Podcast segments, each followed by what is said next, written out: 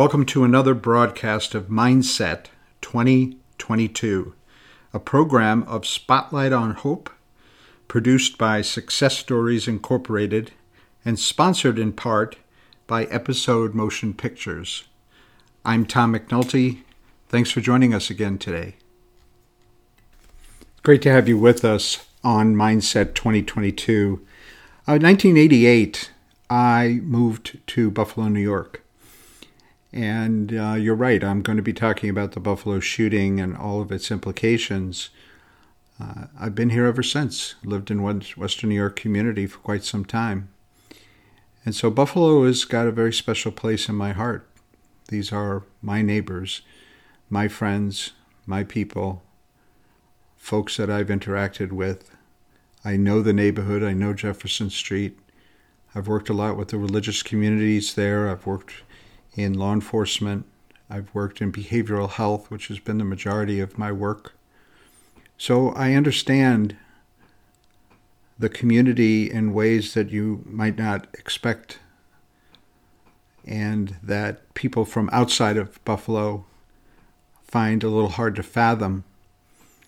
What we found hard to fathom is that someone would come in from outside of our community and murder premeditated murder of some of the most wonderful people, some of the most giving, caring souls you would ever want to meet, who were killed in many cases in acts of kindness. They were helping other people. They were loading cars with groceries. They were shopping for a birthday cake. They were getting food for a food pantry. They were helping members of their community and their church. These were some of the real pillars of strength in that immediate community. And to have this racist, white supremacist come in from Broome County, which is a good three hours from Buffalo, to intentionally murder wonderful people is difficult to fathom and difficult to understand and very difficult to live with. Uh, the trauma associated with this shooting will live on in this community for quite some time. But what has helped us here in Western New York is there was no violent reaction. There was violent rage, there was violent anger, but there was no violent action people came together from all aspects of the community schools, Boy Scouts, Girl Scouts, other churches, businesses, restaurants, uh, cab drivers, Uber drivers, Lyft drivers. Um, so many people brought clothing for those that would be attending funerals. There was help with the funerals. Funeral parlors up here were amazing in helping families cover the cost of funerals. So, in every way imaginable, the true sense of the Buffalo community came out in a very positive way and in a very loving way. I'm very proud of my community and how they responded. But what irks me and what really destroys that sense of hope in the future is when people spew things like hateful replacement theory nonsense and stupidity from idiots who are seeking political Kodak moments on television and radio and don't think for a minute of the idiotic things that they're saying. This was clearly a racist act. It was clearly supported by other white supremacist organizations around the United States this individual sought his information and his hate energy from sources like that. So I'm echoing what has already been said by many people, but it needs to continue to be said in order to shut down the political forces in our country who are spewing this hatred of anyone who is different. Anyone who is different whether you're a different ethnicity, race, gender, if you're gay, the hate that has been cultivated in the last few years and has hit uh, epidemic proportions across our country is giving platforms to people who don't deserve to be heard because of the hatred in their voice, the hatred in their heart, the hatred in their soul, and the hatred in their history, their own history of hate. This individual from Broome County also had clear signs of serious violent behavior in his activity at 17, in his torture and killing of animals, which most people know any child that gets involved with torturing animals, killing animals, and gets joy out of that obviously has some very serious mental illness that is being ignored, brushed aside, um, written off as, oh, it's all part of growing up, it's just a kid. You know, none of that stuff buys any sympathy from me or from anyone with any common sense when that person goes on to commit brutal murder. The problem I have is the people in Broome County in the mental health arena and the and the school and the parents and you have heard me talk in the past about parental responsibility. There was no parental responsibility with this individual. If you don't know that your child has body armor, weapons that are used in the military, uh, magazines full of bullets that are only meant for multiple destructive shootings. See, these are not hunters. Don't give me that line of nonsense that people with AR 15s are hunters. They're not hunters. They're hunters of human beings, they're hunters of hate. And the Broome County systems failed this individual, failed to intercede, failed to have a meaningful psychiatric evaluation, which is not done in a day. He was apparently smart enough to know how to beat the people who were smarter than him in assessing his mental status. But they didn't give the full battery of examination that is generally accepted as the guidelines for a comprehensive assessment. Meaning that anyone who starts to exhibit violent behaviors as a child needs to have an intervention by a professional who does a comprehensive assessment that includes a physical to make sure there's nothing physical going on with that individual, which also should, should include a neurologic exam to make sure there's nothing going on the brain, which now in behavioral science, we know the role the brain plays in our behaviors, in our addiction issues. So, neurology is a critical com- component now of a, of a comprehensive evaluation. We have to uh, our access the availability of psychological testing, which has been around a long time, and scientifically and in a very clean, clear cut, metric fashion will let you know if an individual has certain behavioral illness tendencies or sociopathic or psychotic tendencies, tendencies to hurt, to deceive, to manipulate. They can tell if you're a narcissist. So, all of these things were available on top of the opportunity to interview the parents, interview neighbors, interview people at the school. And most of that was not done. And so he was released. And people were talking about how the school had to take him back. And that's not true.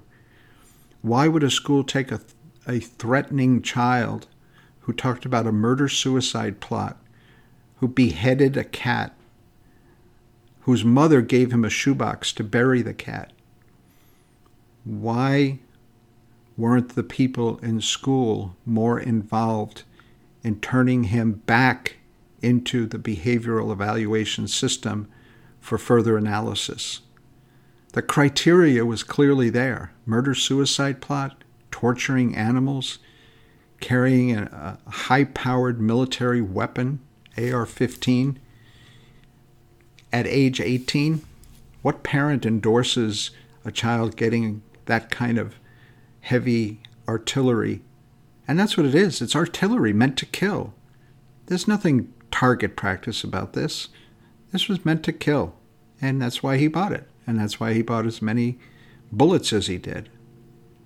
What parent doesn't pay attention to that and be alerted by that and be concerned about his obsessions with hate and replacement theory and his sources of information on the internet. I've often said, and I'll say it again in this case, to know your child is to know your child's bedroom, what's in there, what they treasure, what they post on the wall, what they keep as prized possessions. To know your child is to know where they go. Have conversations with them, talk to them about these things. But perhaps these parents share that racist posture, that white supremacist posture, that hateful belief in replacement theory, that somehow, even though we are all immigrants, we are all immigrants, for God's sakes. Look back in every one of your histories. You came from somewhere else. To think that we're being replaced is just an, another avenue to be hateful. And so I'm alerting all of you to take a position on this. Talk to your legislatures, talk to your neighbors, talk to your religious leaders about how we stop this hatred and turn to the kindness that the people in Buffalo, who were the victims, their community is a victim, whether they were shot or not. The community is a victim because the trauma lingers. The fear of children lingers. The fear of those employees who worked at the Tops Market. On top of survivor guilt and trauma. Imagine the first responders, the, the officers and the EMTs who arrived and what they walked into. Imagine the employees who thought, there's something else I could have done. There's something I should have done. Why didn't I do more? I could have saved some lives. Believe me, those things linger in their minds for quite some time unless they get ongoing professional help. And this is not the clinic set up across the street type of care which is meant to take some of the heat off those who are immediately suffering from pain and bewilderment about what happened and are lost and are grieving. That's very important that they have access to that. But the real healing that will allow someone to have some semblance of a life going forward is when they acknowledge the trauma they're still feeling, the fear they still have, the uneasiness they get when they drive by that store or go inside that store. Just being in that parking lot, knowing four people were shot, three were killed in that parking lot, is an image that you don't have to have witnessed it to know that it took place there. You don't have to have been shot yourself to feel the pain and there is a lot of pain. But hatred causes pain, doesn't it? Why don't we acknowledge that? That that kind of hatred has no place in our society. Hatred is only meant to hurt, to bring someone down, not to lift them up, not to extend a hand, but to find fault with someone where there is no fault. They're just as much human beings as any one of us. They deserve life and happiness, joy, love, laughter. But you know what? That was in evidence in Buffalo.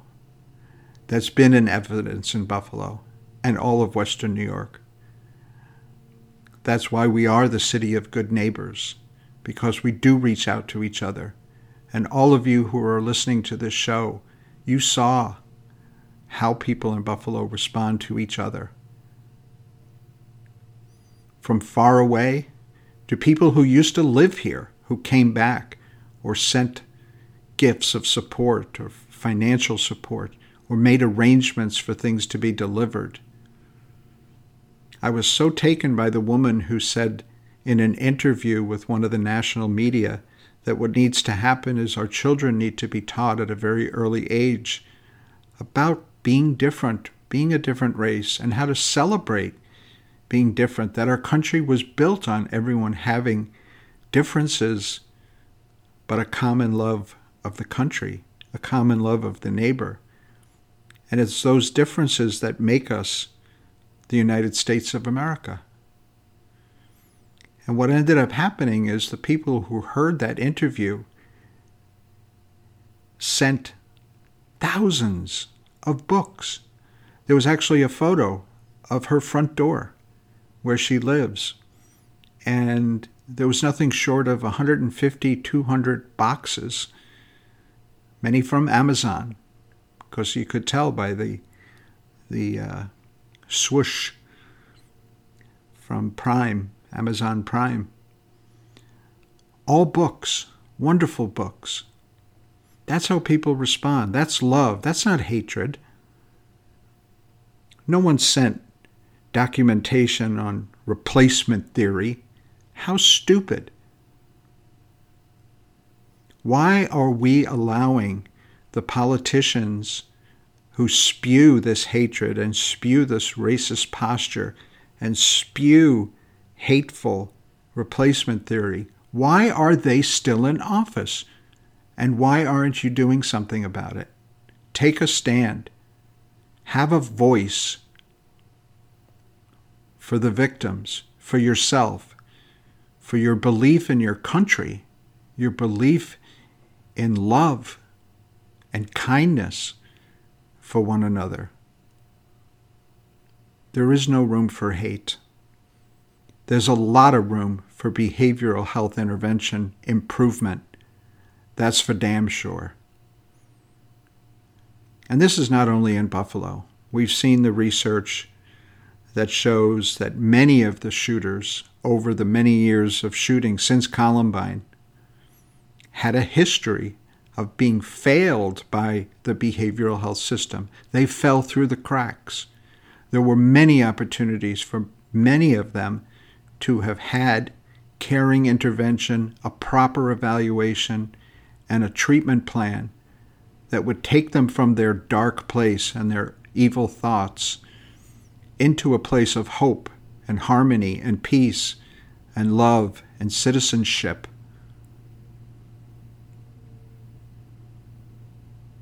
It has to be done by the people who know this work in behavioral health. But it's not being done. Let's face it, it's not being done. And no stigma busting campaign, no mental health month, no mental health week, no yellow ribbon, blue ribbon, pink ribbon, green ribbon, orange ribbon is going to be the panacea for the troubled and disturbed minds that are out there that can be salvaged, can be redirected if the behavioral health community and the funding sources do something about it but that's what we have to rely on. We have to build a stronger confidence in our behavioral institutions to step up and do a complete job, not a part time job, not half an evaluation, a comprehensive evaluation. You have a life standing in front of you that is slowly slipping away. Do something about it. Call someone who has the professional knowledge and experience to give you proper guidance if you are concerned about someone you love who is engaged in hateful behaviors, horrible websites, posters in their room, or even talks about buying guns, Kevlar vests, and attack gear. I mean, think about it. What person needs to have full body armor? Hunters don't. So, why are these people being allowed at such an early age or any age to buy what is historically been reserved for military and law enforcement? There's no reason why John Q. Public needs to have a complete body armor, an AR 15, and enough magazines to wipe out an entire shopping mall, grocery store, or school. And if you know someone who is tinkering on slipping through the cracks, if you know someone who has had repeated trouble in school, is isolated, sullen, sad, depressed, fixated on killing and torturing animals, You've got someone in front of you who needs a lot of help. Don't fail them. Thank you for listening today to Mindset 2022. It wasn't an easy session. It wasn't easy for me. It wasn't easy for our community, but it needed to be said. Thank you. Stand up for something, because if you don't stand up for something, as Winston Churchill said, you stand for nothing. Until next time, thank you.